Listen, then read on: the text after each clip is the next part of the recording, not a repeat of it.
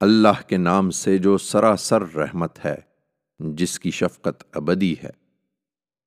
قریش مانوس کیے گئے، وہ سردی اور گرمی کے سفروں سے مانوس کیے گئے۔